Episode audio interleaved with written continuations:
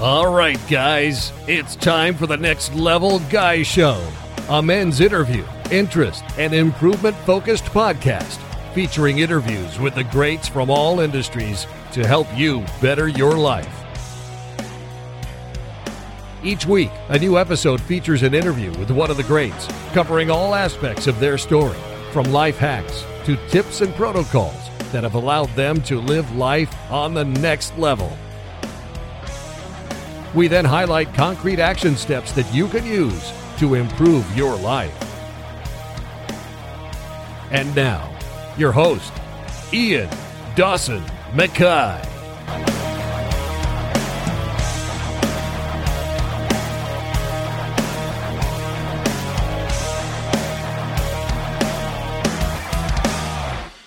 And today's guest is Adam Jablin. Adam is a best selling author, inspirational keynote speaker, transformational life coach, and spiritual and recovery mentor. In 2006, Adam got clean and sober, which unleashed many gifts he had hidden inside. During the most successful years of his company, Adam was in the grips of alcoholism and addiction. He knows what it's like to be powerless. His family intervened, and Adam's spiritual journey began. While running a multi million dollar company, Adam dedicated himself to helping others and showing them the path out of their problems and into the solution. Later, Adam helped sell that business for nine figures with his loved ones, and now he wants to help you. Adam's teachings show people the way to become the hero of their own lives. In this interview, we discuss how to break down your old internal programming that is holding you back in life, how to find your internal superpower in life, how to find the mentors you need to change, and so much more. And now, let's get to the interview. Well, thank you so much for coming on. It's an absolute pleasure. Now, I followed you from your um, social media for your Instagram. Love your content, but you've got an amazing backstory. For people who maybe don't recognize the name, and they should, how do you define who you are? Because you've got an amazing story. Oh, thank you, my man. That, that means a lot. So, well, I would define myself. Uh, I'm the typical hero in the hero's journey and that's what I help people do. I, you know, I, I had to leave the the known world and, and what I thought was typical and very regular and familiar. And I was drinking, drugging, and making money, and, and I had to go into the unknown and uh, find out all these principles, spiritual in nature, and go on this journey of discovery to find out who I really am and, and where my true power is, and you know find the courage to slay the dragons and and and face my fears and then and then come home and return and, and help people do the same thing that I've done. And and that's you know so really what I am is the the just the prototypical hero's journey. I do love it because it's like change of behavior is a true power not a lot of people can do. And to be able to do that and then say yeah I help myself. Now I can help others with it. It's a fantastic mission to be on but I mean, you started in you went from a sort of multi-million pound sort of business into you know you were dealing with like the alcohol issues and things like that. Did you feel the struggles when you were younger because it felt like your future was mapped out because you were expected to go into the parents' business, yes, or did that come up? Very much so. Um, so my grandfather was successful, very, very proud of him, and then my my father was even more successful. And I had to live up to these two giant shadows. And I'll never forget, mm. you know, my my father, out of love, my father and my mother, out of love, you know, they the, the family business really turned successful and they were offered a lot of money. So they were trying to get clarity on what to do.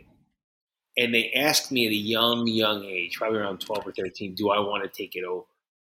And I saw the change in lifestyle, and I saw how well, you know, and, and I knew what they wanted to hear, and I hmm. said yes. Now I, you know, they to their, you know, they, they never knew what they were doing to a twelve or thirteen year old boy. They were just trying to get clarity. They weren't doing. You know, I didn't know that I was signing my life on the line on the dotted line, and um, but but it did kind of make me feel very insecure and powerless and you know I never got to really dare to dream and, and, and what could I do or who could I be and I was always very charismatic um, very popular. You know, people seem to love me, and and and.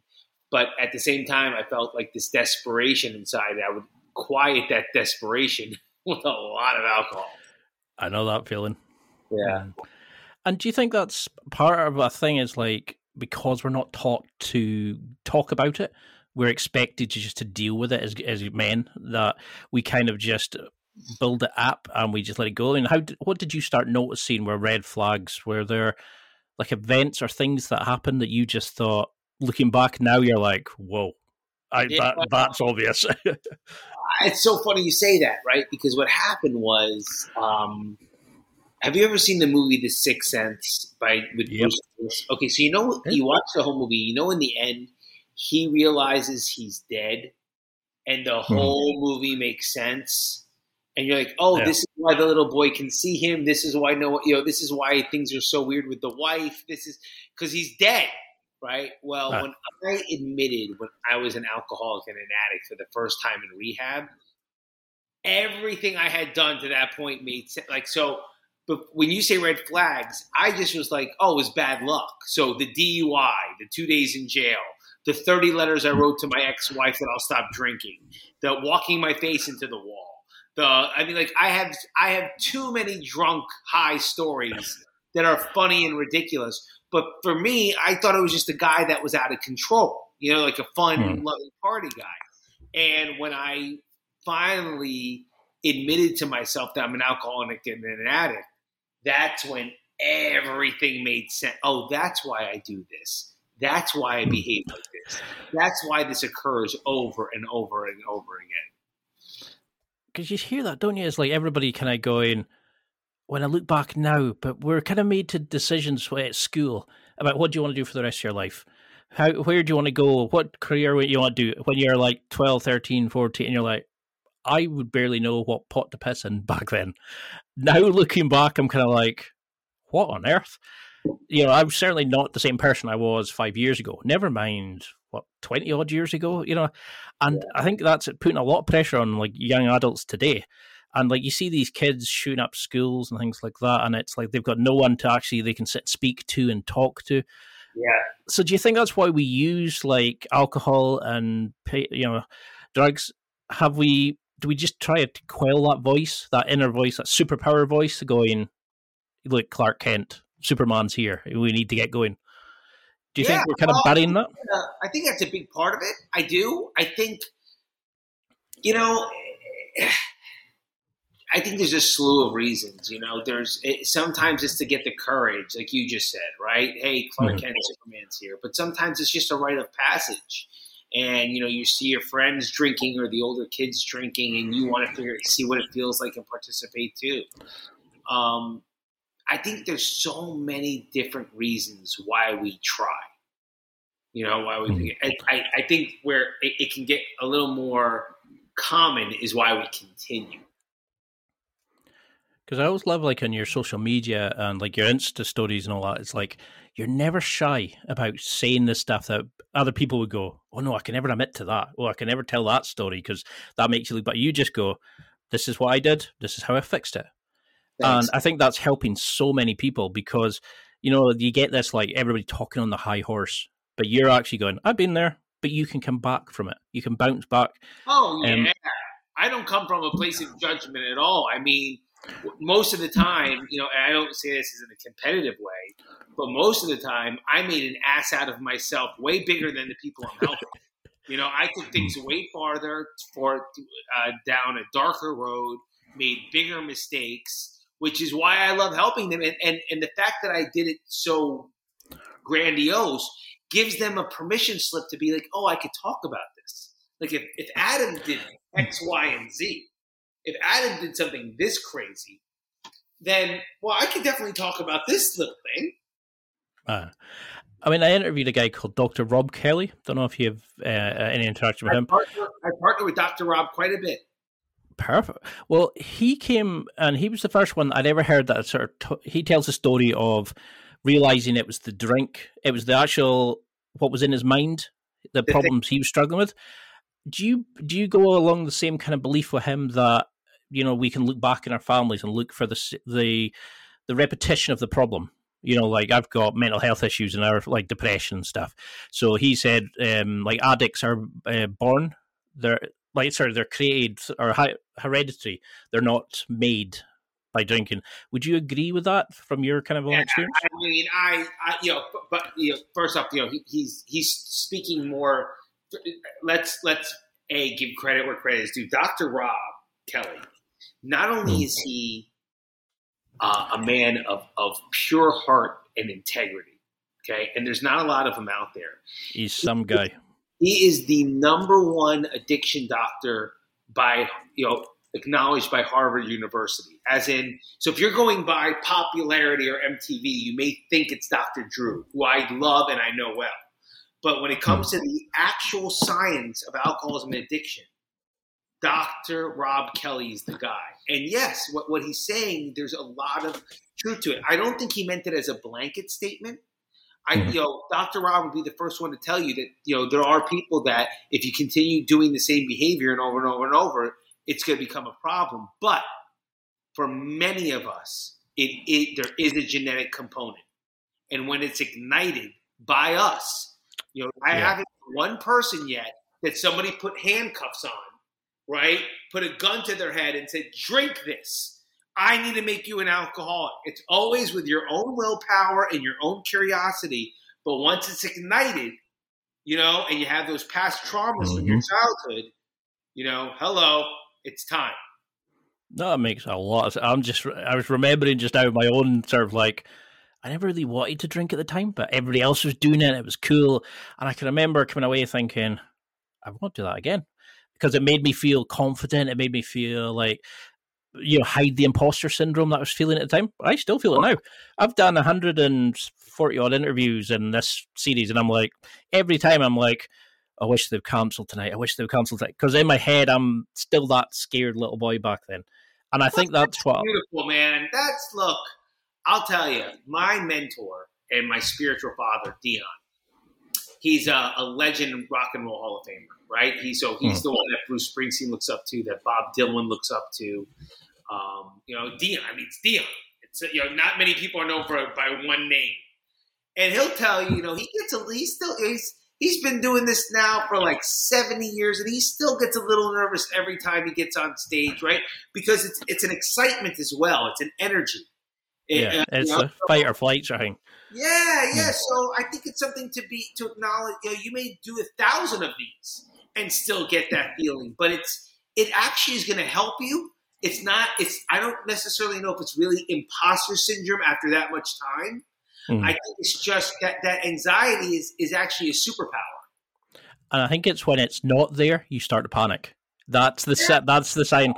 I can see why you're helping a lot of people already. like you know, because just five minutes reading like some of your Instagram written posts, I'm like, this guy gets it. You know, he's not foolish. You know, think about it. Like if you don't have that, it could almost be like you don't care. And if you don't hmm. care, mm. now we're going to like, dare I say it, sociopath right? Like if you don't get like that's a sociopath. I can hurt someone and not care. I can kill someone and not care. I yeah. can go, I can do something for you and not give a shit. Once you get to this, I don't care, I don't have this energy, right? You're, you're actually more dangerous. So I think to acknowledge, even if you're labeling imposter syndrome, that it's actually just a little nervousness, anxiety. You want to do your best you weren't trained for this, so you, you, you your, your mind try may try to mess with you and fuck with you. But dude, the training is the 139 you did before. You don't need to uh. go to school for a pot. Like you, you did it, and um, I think that's a, I think it's a beautiful thing. And do you think that's like a big sort of problem? It's like we use the idea of Dutch carriage for alcohol. It's like you know, oh, you're nervous, have a drink before you go in. Oh, you're needing a date, you know, have a shot before you get into the restaurant. You know, like we use it kind of like as a way of not just telling somebody how to find their own inner confidence. They just go, you need it from an external source. You need it to be like poured into a glass for you. I mean, look, uh, here's the thing. I and I'm saying this because I liquid courage works, you know, and mm. and a, shot, a couple of shots of tequila before you go is definitely going to make you feel better. Now, I'm not. I, it's very important that I like, I don't want alcohol to be the, the the thing we're beating up here, right? Like a rabbi and a and uh, a priest can have wine before their sermon, and and people can yeah. have uh, weddings and celebrations with beautiful wine and vodkas and, and special scotches and cigars. Like it, it's meant to celebrate with spirits. It's for people like me and like what Dr. Rob Kelly said with the abusive thinking, right? And use it in the wrong way. That's when it becomes a problem. You know, hmm. I don't want alcohol to actually be the problem because that that's making everybody into an alcoholic, and that's just not true. I mean, that's partly one of the reasons I never started smoking. Like, I always envied, like, because of my anxiety at the time, I envied people who had cigarettes and roll ups and stuff like that because they could always do something with their hands. They had the lighter, they had the cigarettes, and I was like, if I was doing that, I'd be rolling fifty a day. I'd be, I could, I wouldn't be able to leave it alone because it allowed me to channel the anxiety into it. Did you have like what was your point that you started thinking, okay, this is more than a problem? This is actually an addiction. This is something I'm struggling with. Was there a, a point you can pinpoint?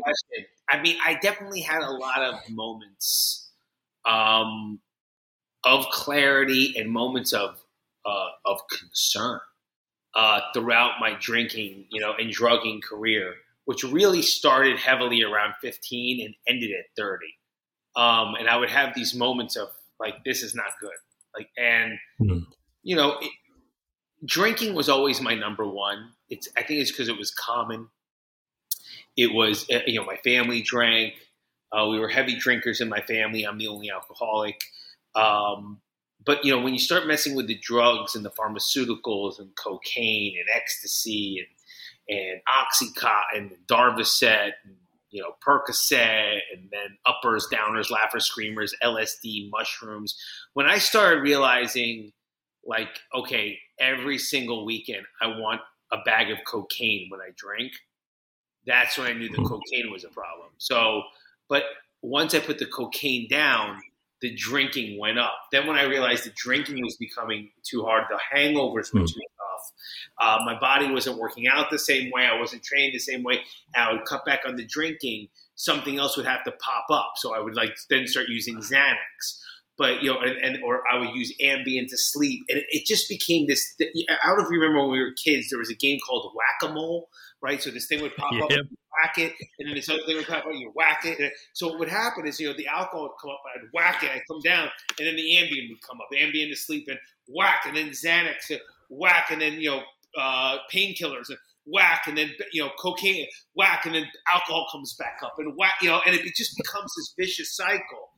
Um, and, and so I had all these weird moments of knowing I'm abusing something. I'm abusing. It's no good. It's no good. It's no good. But I couldn't find my way out.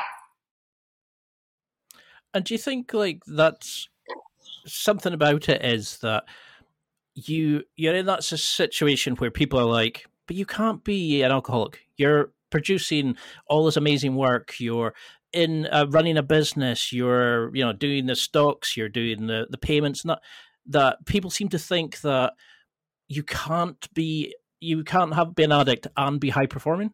Whereas I used to see them every day. I worked in a cashier store, like you know, serving a lot of people when they would come in, they'd buy a bottle of whiskey and they'd be in their three piece suits, and that'd be their lunch.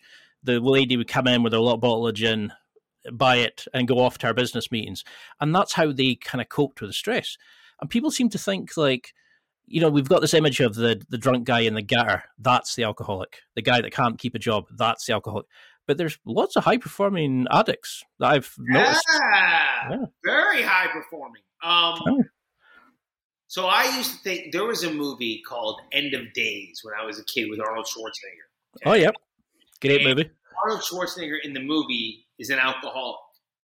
And he's gonna by the way, he's gonna fight the devil in it. But um, in the movie, I'll never forget, he you know, he grabs it's Arnold. It's a young Arnold, younger and he grabs a bottle of scotch and he drink it, and you see this huge bicep, huge. Mm. I remember thinking, that's just it's not believable. It doesn't go together, right? Because you see all the hard work, right, and you see all. Yeah. so I used, I tried to use that as my mask as well, right? Because I thought people thought the way I thought. Like, oh, if he's in great shape and if he has the money and if he has that, then he can't be an alcoholic. I wanted people to believe that. I had no idea that people could see right through it. Hmm. And what? How did you deal with that? Like, how were you dealing with? Like, did you look at people and think he's judging me, and that time. was a pressure from there? What, what, did that make you sort of do? Did that make you drink heavier? Did that make you sort of push more stress on yourself? Yeah. How did you deal with very, it? Very. That's a great question because it's something I, I, I work on still to this day. It made me Mm-hmm. hyper competitive. It made me put people on my little dartboard that I had to be better than them. I would not Mm-hmm. only try to be better at them um, with my body, I would try to have more money than in my bank account, and I would drink at them. I would try to be like, you know, you can't you can't keep up with me, you can't be me, you can't drink like me, you can't train like me. You, you know, it, it, but it, it's sad because you're living in this internal torture, right? And this other person's not thinking about you at all. Wow. It's this bullshit that I put on them that they that they're putting on me. It's it's it's the whole thing that goes back to what Dr. Rob was saying. It's a thinking problem, not a drinking problem. Right? It's right. my thinking. Like that person's not even thinking about me. And yeah, never, own... they are a, they are literally a, a a a little red dot on my board that I keep thinking about. I need to be better mm-hmm. than them. I need to be and, and like this this person's living their life. I'm drinking at them. I'm lifting at them. I'm looking better than them. I'm they don't give a shit. Been there so many times. I was just like I was smiling in a way because it made me realize and go, that was so and so. That's so and so. How and when did you realize that was just stupid and to actually use that energy inside rather than outside? What was like your turning moment? Do you think? Because you know, you've done it. It's it's it's. I'd rather make it a very transparent interview rather than like I've I've climbed the mountain interview.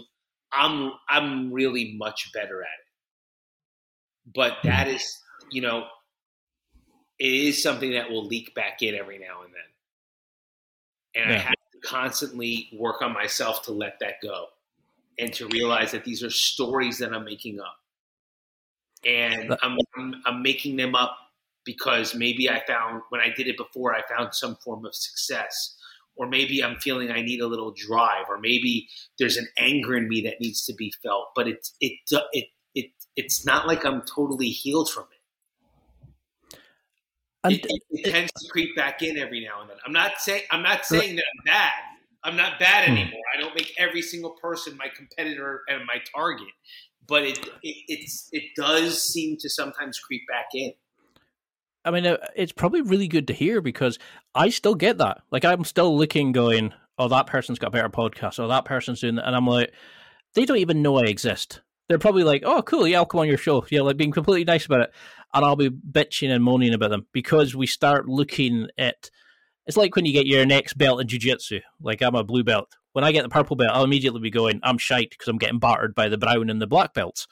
Never mind the fact that you're better than you've ever been but we still put all this pressure on ourselves. And how did you get over that sort of personal sort of fear of making that change? Because like yeah. you talking about how we can find our own sort of inner superpower. Yeah. How do we start actually instead of just ripping off the clothes like Clark Kent does? How do we start getting over that fear of I can be more, becoming the super, you know, becoming the superhero in our own journey? So I, I have to use I statements and I'm not. Hmm. I'm really not trying to. I, I, don't need it. I don't need the business. I don't need the clients. I really don't. But I need to use I statements. I had to become teachable. I had to find a coach and a mentor that can show me the way out. It was not every book is of self discovery. So if you think hmm. it's in a book, take your fucking pick. Go to the Bible, think of Think and Grow Rich, go to the 12 Steps of Alcoholics Anonymous, go to Codependent No More, go to The Power of Now, go to Awaken the Giant Within from Tony Robbins. Go like if you think it's in a fucking book, they're all we're all restating the same my book, Tony's book, Nick's book. Uh, It's all right, but you, but eventually you got to take some fucking action consistently with someone that's actually done it. Right? That's why everybody gets stuck in this. Oh, I have a podcast, but it's not going anywhere. Oh, I have this, but it's not going anywhere. Yeah, because no one wants to actually really do what they're asking about, which is invest in themselves and say, I'm going to have the fucking balls to change. No, nobody does, and that's why people. There are people like me that we jump. We take a quantum jump and a quant because we're actually like, you know what? I don't know. I don't know. And even though I have a good reputation, and even though I have this, and even though I have that, I'm going to actually become teachable. I'm going to take my mm-hmm. hard-earned money, maybe even money that I don't have, and I'm going to bet on myself and say, "Somebody show me the way." So once I started doing that, and I started working in his inner circle, and I started meeting other people like that, I started growing because there was so much I didn't know. And, and how did you start that? That's the key that I would want to give other people. Not me. I don't care about. It's not for me. I'm asking for. It doesn't. I don't care who they're attracted to. It's right. not. It's not at. It's find that person that you can break through finally. Because I know that's just helped so many people. Just that alone, just people kind of going, you know, yes, I am. I'm, I am holding back how many people do you get coming to you and going, "I've got this business idea. Have you have you looked into it? No, but I'm waiting for the market to improve. Oh, I, I want to go and approach that girl. Well, have you spoken? Have you spoken to her? No, because uh, uh, she's on. Um, she's working just now. I can't speak to her. And you're like, well, why can't you do it later? Oh, uh, and they always have an excuse. They always have a reason. I get like emailed from guys going, "Oh, I would love to go and date girls, but I'm not confident enough. I'm not manly enough. I'm not dressed well enough. And it's like, have you spoken to them? No. Well, how do you know that's what they're thinking? We have this inner bullshit. And that's what I love about like your approach. Like Rob Kelly, I remember he said in our interview, I don't want to know the stuff that you fake to other people. I want you to tell me about the stuff that you're struggling with, you're taking to the grave, that you're never going to share with anybody, the stuff that's bull- destroying your life. Let's deal with that and let's get a move on how did you find the mentors that were going to help you? The guys, like you're saying, that are going to just drag you and say, no, no more bullshit. Let's change. Let's be the real Adam that you can be. Well, at first I was blessed with Dion coming into my life. You know, I met mm. Dion when I was 12 years old and got and really brought to him and under his under his love and his his tutorage at 30, uh, getting clean and sober. And then when it was time to really go into coaching, you know, I knew it, you know, my mission, if you were to ask me, is to bring Dion's teachings to the world the way Tony Robbins brought um, Jim Rohn's teachings to the world, right? So it's it's so if you were to ever ask me who my mentor and who my teacher is, it's Dion.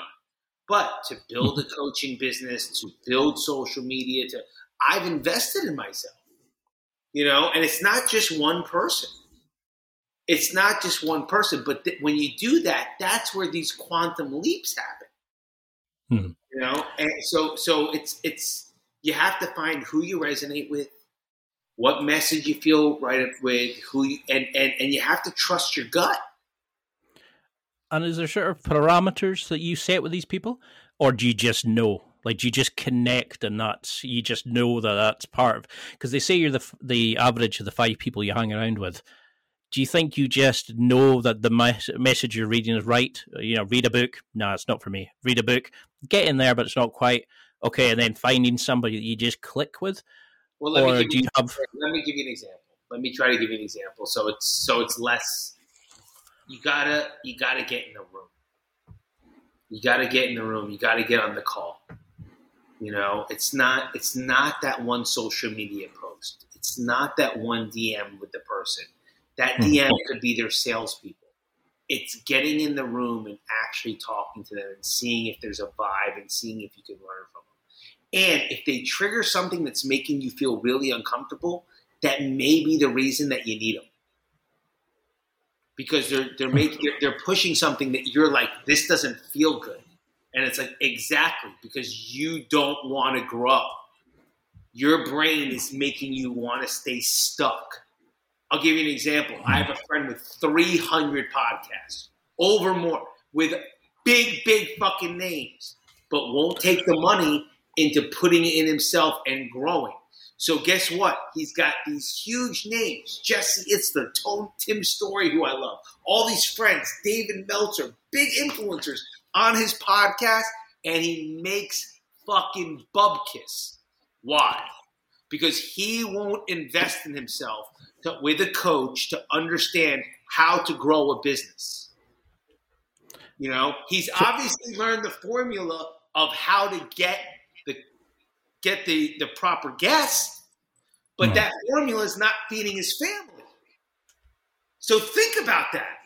Think about where my friend that's stuck is. Big recovery name. He has the formula to get the guests, and he can't have the podcast make money, but he won't invest in himself to make. So he has all this material, all these shows that he, but he won't invest in himself.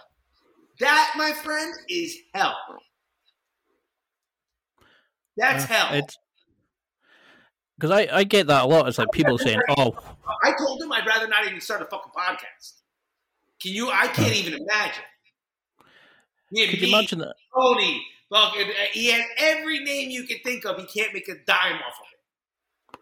Said, well, what do you like? Like, dude, like, you obviously got this unbelievable platform and formula for getting the guests. It's time for a quick break. There are millions of potential products to buy, so how do you know which ones are worth your hard-earned money? Simple. You go to nextlevelguy.com slash affiliates and explore those that will transform and improve your life.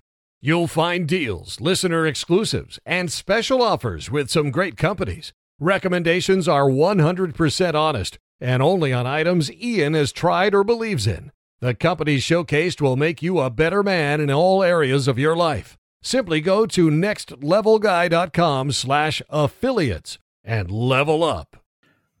So how do we do that then? How do we like accept that we need to work on ourselves? We need to be open and invest in ourselves. How do we like say if there was like three rules, three to five rules that people listening could just go, am I doing this, this, and this? Okay, I'm not investing myself. If I'm doing that, I'm investing myself. How, do you have like Adam's golden rules on being a badass? Uh, so the first thing I would do is I would ask God for help or, or a higher purpose or a higher cause. I, I would say, God, life force, divine force, creator, higher power, whatever you're comfortable with. Mm-hmm. I'm open and I'm ready. I'm open and I'm ready. Please show me the way. Right? Please show me the way. Then, once that first synchronicity happens, once that first opening, once that first mentor coach, that first post that talks to you, once well, you, see something, a mastermind, once that thing comes to you, the, the, right? That's step two. Now it came to you. Now there's an answer. Now is your turn again, right? Step three, act now. Do it now. Put the credit card down. Like, stop acting like, oh my God, if I do this, I'm not going to eat again. I'm not going to be able to put have a roof over my head. I'm not going to feed the kids. It's all bullshit. It's yep. all bullshit. But you're stuck in your brain is stuck in a fear pattern, right? Hmm. And the only way to break the fear pattern is to override it, is to do what you don't want to do. That's how you jump out of an airplane. That's how you do a cold plunge. That like you have to override the software because the software is old, old, old computer system that was designed. Don't get me wrong. We're all beautiful human beings with flesh, bone, and cartilage, and joints, and and spirit, and enthusiasm, and we're all these beautiful things, right? And heart pumping. We're all these beautiful things that can do these amazing things, but the software, the hardware, is from the fight or flight stone ages of, of hunter gatherer, and it's actually hmm. trying. It's not trying to keep you a loser. It's not trying to make you sad. It's trying to keep you safe.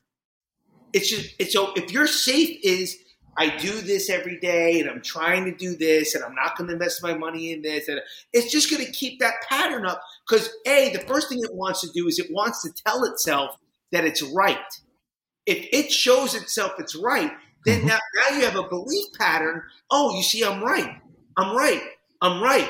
I'm right. This is keeping me safe. This is keeping me safe. This is, you have to actually override the system and go, no, I need to grow. I need to be beggar, better. I need to be bigger. I know I can do this. It's fucking scary, but I know I can do this.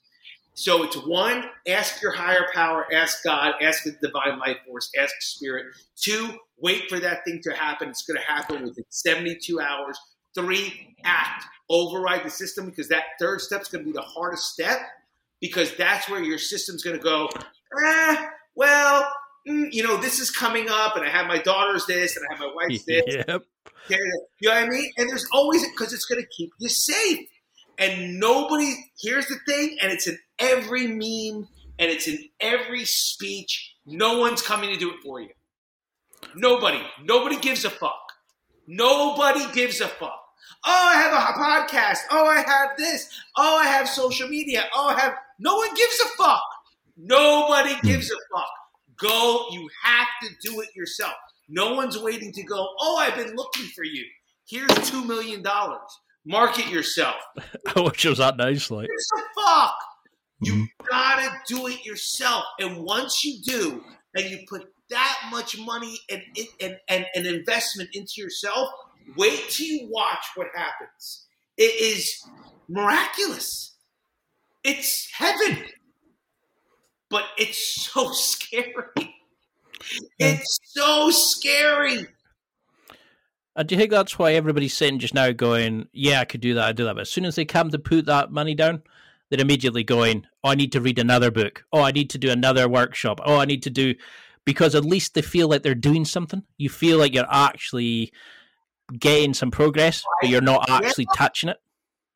Yeah, I think that, and I think it's you know, look, it's it's so easy to stay scared and to stay in that seeking mode. You know, everyone loves this seeking mode. You know, okay, I, you get close, you get close. I can't do it now. I'll buy that book. Okay, I, am so I'm scared. I'm scared. I'm scared. I'm scared. Oh my god, this is. Uh, I'm going to go to do CrossFit. Oh, I'm scared. I'm scared. I'm scared. I'm scared. Okay, I'm going to do what David Goggins does and run 20 miles every day. Oh, I'm scared. But but the real thing they need to do is finally put the 10 grand, the 20 grand, whatever it is, into themselves. Other than that, they're just going from camp to camp, the book to book, the idea to idea, never mm-hmm. actually do. Yo, know, and it's and I feel for them because I've been there, and that's why I talk about it so passionately. Right? It's because like it, it, Tony had to do it with Jim Rohn. I had to do it. like anyone that I've met had to do it. Michael Jordan had to do it. Kobe Bryant had to do it. And any of the greats had to finally put up or shut up. Uh, I, I, I, when I remember when I found you, I was like, where has this guy been? I wish I'd had him like as a mentor when I was younger, because I could have cut out so much bullshit, so many years of. No, my yeah. man, me too. That's why I do what I do. Me, listen, huh? I, I'm 46. You know what I mean? I'm 46 years old. I've just been living my dream life, my mission, my purpose, but on hmm. my own with my own name and my own thing for two years. But once I invest in myself, that's a hell of a two year journey when you see what I've done in two years. oh, you know I? But for but for 23 years, I was running the lace business. And always going into these circles. I wish I could do this. I wish I could have done this. I wish I could, right? And I finally had to bet on myself. And it was the greatest thing I ever did. And I beg people to do it. And I know how uncomfortable it is. And I know how scary it is. I know. But what they don't realize is how much greatness they have in them. They have so much greatness in them. And it takes it just takes that one idea and there's a fucking jump that you have no idea. It's like a quantum leap. It's a fucking go. It's a fucking attitude. It's and they they just don't realize, you know. And so I have like these amazing friends. I would never never hurt them because I would hate to say their names, yo. And and you look them up and they'd be like, oh my god, I know exactly who Adam's talking about right? Mm. Like they, they've been guests on these podcasts and they have these amazing podcasts, right? And they have these amazing guests and they are fucking broke. They're broke because they they're, they're not going to hire a coach. They, they have one part of the formula figured out and they don't have like and they're not willing to do it. You know, for me personally, look, don't get me wrong, recognition and significance is a wonderful thing. But I gotta fucking eat. And my kids gotta eat. And I wanna mm. live. You know what I mean? And I know how fast I know how fast it is to have a number one best selling book and then for the number like there's nothing higher than number one, and then it to be number three, and then it to be number five. So if you're constantly chasing the next podcast guest, the next thing of significance, the next top 10 list, the next, you know what I mean? Like, okay, you're getting all these things, but you're not eating. You're not, you're not living your dream. Put a no. fucking gun to my head. Uh, that that really fucking hit home because I was like that. Oh, I'll be once I get this pair of jeans. Oh, I'll be fine. Once I get that girl's number, I'll do it. Once I'm in a relationship, I'll be fine. That's nine. You just start the cycle again. Oh, I need a better girlfriend. Oh, I need better clothes. Oh, I need a better job. Oh, I need a better. And we never actually get anywhere, and you just go yeah, round and round. You know, it's it's it's the six basic human needs. It's when we put too much in significance. We all need to feel significant you know, you're an amazing father, a, a son, family man, right? We all need to feel significant. But there's so much more than just significance. There's growth, there's contribution, you know, there's variety. You know, there's so much more to life than like just attention. Then, oh, I'm doing something important. Okay, good. You're doing something important. Great. You know what I mean? But like, there's more. There's more. So, you know, if you keep chasing significance, it's chasing the new cover, chasing the new podcast guest, chasing the new this, chasing the, like it's chasing. Chasing is torture, man. Chasing is hard. So, if we are starting to, to invest in ourselves and we're starting to go and we start thinking, okay, you said you didn't have like coping strategies until you got into rehab and learned about what we're doing. So, how do we know and deal with that? uncomfortableness, shall we call it, when you're getting rid of the shitty friends or the you're leaving the job or the city you've never left because you were scared to. How have you learned how to deal with that initial pushback, that kind of you know, like the the crabs in the bucket, they they pull them back in rather than try to come out themselves. You know, like if one's try to come out, they go, nah, uh, uh, you know, be like the rest of us. How how did you initially step out of that and go, nah, I'm off. For, I'm getting my cape. I'm fucking going to show you how it's done. How did how do you get into that? Do you think?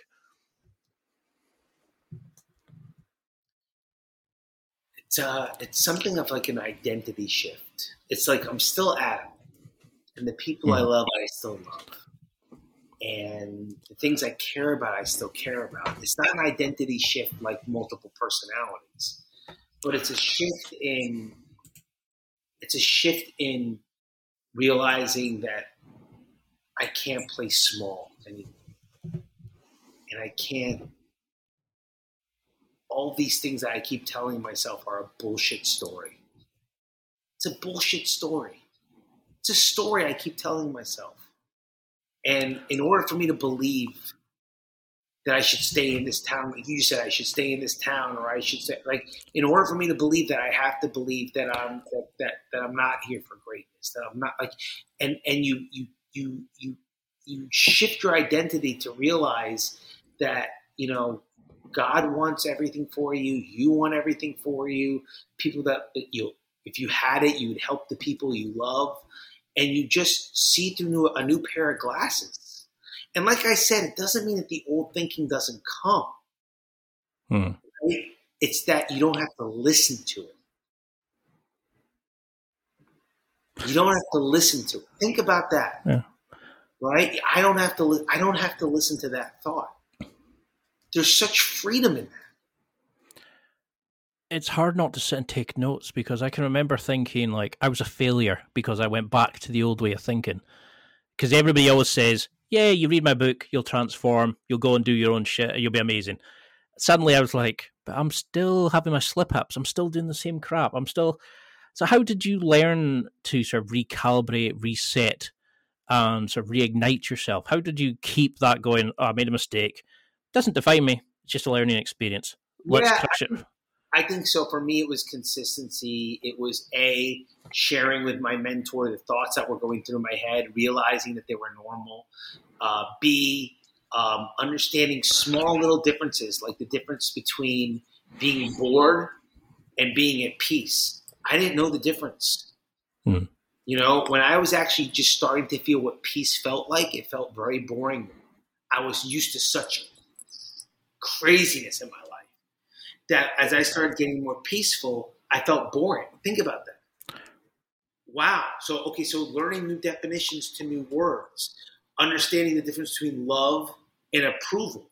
I used to be seeking for everybody's approval, external approval, thinking it was love. Thinking it was, no, they don't. Here's real love. You have kids, right? You have kids? Oh, uh, me, no. No. Oh, no. Okay. I have kids. Okay. Here's love. You ready? I love my kids more than anything in the world, more than anything. But I am not going to approve of every decision they ever make. It's impossible. Hmm. But I love them unconditionally. But many people are trying to get people's approval. You know what I mean? Like agree with me, approve of me. I don't want to disrupt. I don't want to disrupt. Confusing it with love, thinking that, that those perfect people love you. They don't fucking love you. Your mom loves you. Your dad loves you. Your kids love you. you know what I mean? But you're seeking all these other people's approval, thinking it's love. So I, I had to redefine words I had to keep sharing what was going on in my life. I had to be very consistent with daily disciplines and routines. And that's what happened. You know, mm. I just shifted my identity. So how do we get you to like say somebody comes in, they're they were an addict, they were at their low point, whatever, even if they're not an alcoholic, even if they're not a drug addict or whatever it is, but they're just just now listening going, I hate my life. How do we start getting them to have these proper conversations with the likes of yourself and and cut through the yeah i'm cool i'm a hip you know and actually go i hate my life i don't feel well you know and actually letting somebody like you work with them how do we get through that initial well, bravado yeah. all they have to do is is have the courage to it's a different day and age man it's not like when i need help you know all you have to mm-hmm. do is literally go on instagram and dm me or DM any of these people that you want to that you feel like can help you. You know what I mean? And and you will be you will be um, heard. You will be heard. It just takes that initial act of courage of saying, "I need help." So, how would you define being the personal superhero in your own journey? How do we know we're on the right path and not like what society wants for us? you know we, we're just shifting because we think oh it's a better job that's my journey how do we know when it's actual proper ball tingling this is my journey not this is what my parents want or something it's a great question so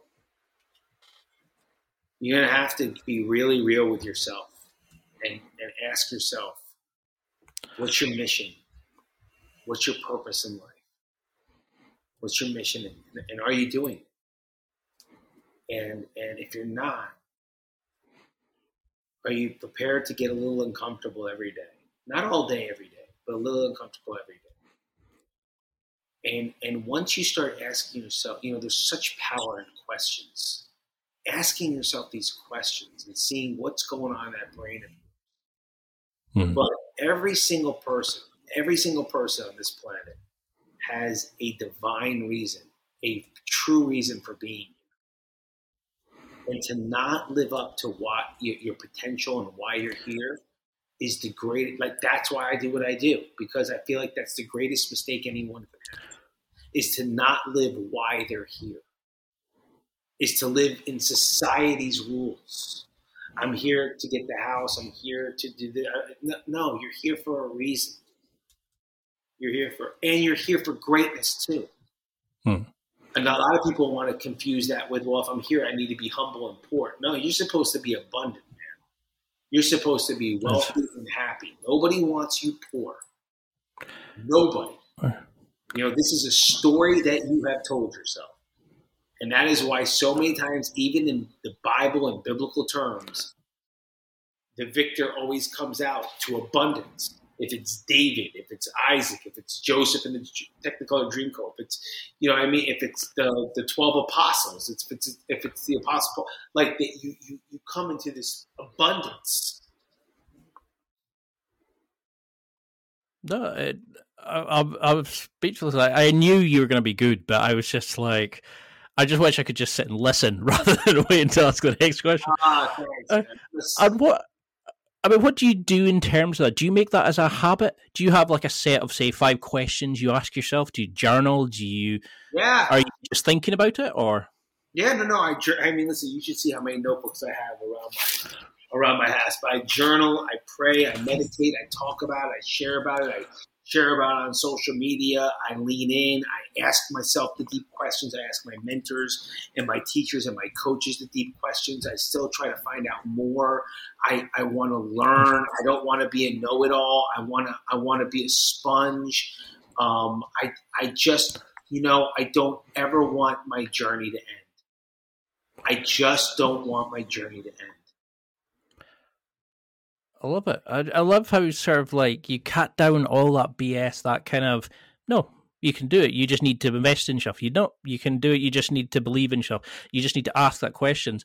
So, what is um? How would you start working with a client? Like, how would somebody approach you and start getting the, you know, like say they've taken the book. How should they start using it? What's the? I think the first step is to to to get a notebook and a pen, not your iPhone or smartphone in the Notes app to get a notebook and a pen and write down a letter to yourself 20 years from now. One, two letters. One, that you went for it, mm-hmm. what it looks like, and one 20 years from now, and you did, you let fear override you, you didn't do it, you didn't try, you didn't put your credit card down, you, whatever, and what your life looks like. And get real. Get real. Get real with the idea of what's it like to go for it and to go on this journey of discovery, this hero's journey, and what's it like to stay stuck. Like the parallel paths, seeing what your life could be and what it. You. It's you talking to yourself yeah. 20 years in the future two different yous one that went for it and one that didn't. Yeah, and I know what, it, uh, what I'd rather do. Regret is a fucking horrible thing. Yeah, I would love. To, well, I can't believe we're out there. I mean, it feels like ten minutes, honestly, man. Like I, I think you're one of the greatest. Like what you're easily one of the greatest guys I've tried with. But I mean, oh, Ian, thanks, man. It's been a lot of fun talking with you too. I'm sorry that I get so passionate, but I just, you oh, know, fuck. I speak in a way that way because I am the person I'm talking to. I know that person so fucking mm. well. You know, my, no, kid, uh, my kids, I have this, I have that. Adam, shut the fuck up. Adam, no, uh, Adam, shut the fuck up. Put like bet on yourself for the first time because no one's gonna do it for you. Your dad and mom love you; they ain't gonna do it. Your your ex wife certainly ain't gonna do. it. No one's gonna fucking do it for you. Well, I definitely want to do a round two because I know we're just touching the surface. You could change fucking lives for Scott day in day out, like you are doing now. But what do you want people to take from this? Like, what would you want them as a sort of message to to take from this? If you had to sum it up, I think the idea would be look at a guy that started a podcast like Ian, and look at a guy like Adam that started a coaching program, and realize that there's just infinite possibilities out there there's infinite potentials. And to to just give yourself a break for about 10 minutes and say what would it be like if?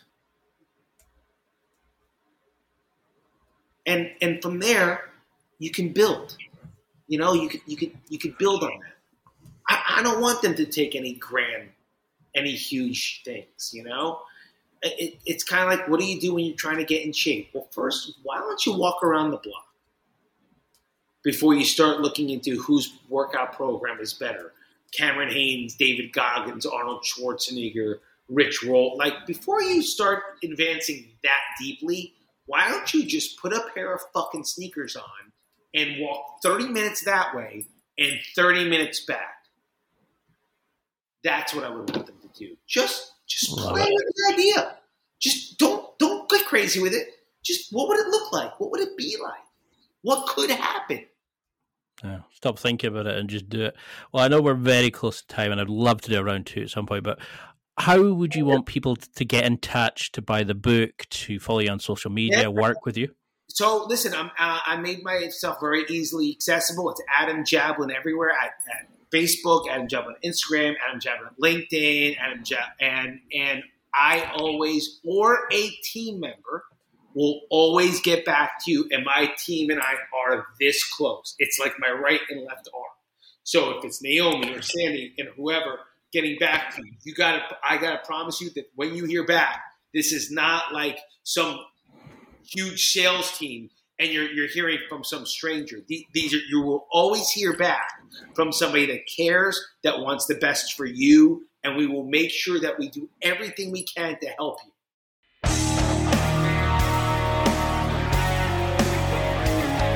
Well, that's it for another week, and thank you for listening. It's now time to take what you've learned and use it to develop and enhance your life with the key points mentioned. Listen, try it, embrace it, use it, and crush it. Now's your time to hit that next level in your life. If you liked this episode, then please leave a comment on the show notes or a review of the show on your podcast platform. Everything helps evolve the show. Until next week, keep seeking the next level in your life.